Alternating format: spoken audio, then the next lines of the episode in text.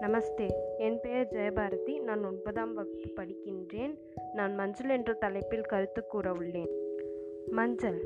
மஞ்சள் இந்தியாவில் உள்ள உணவுப் பொருட்களில் சேர்க்கப்படுகிறது. அவை வலி நிவாரணியாகவும் உடல் பிரச்சனைகளை தீர்க்கும் மருந்தாகவும் பயன்படுகிறது. இவை நாம் கிருமி நாசினி என்றும் அழைப்போம்.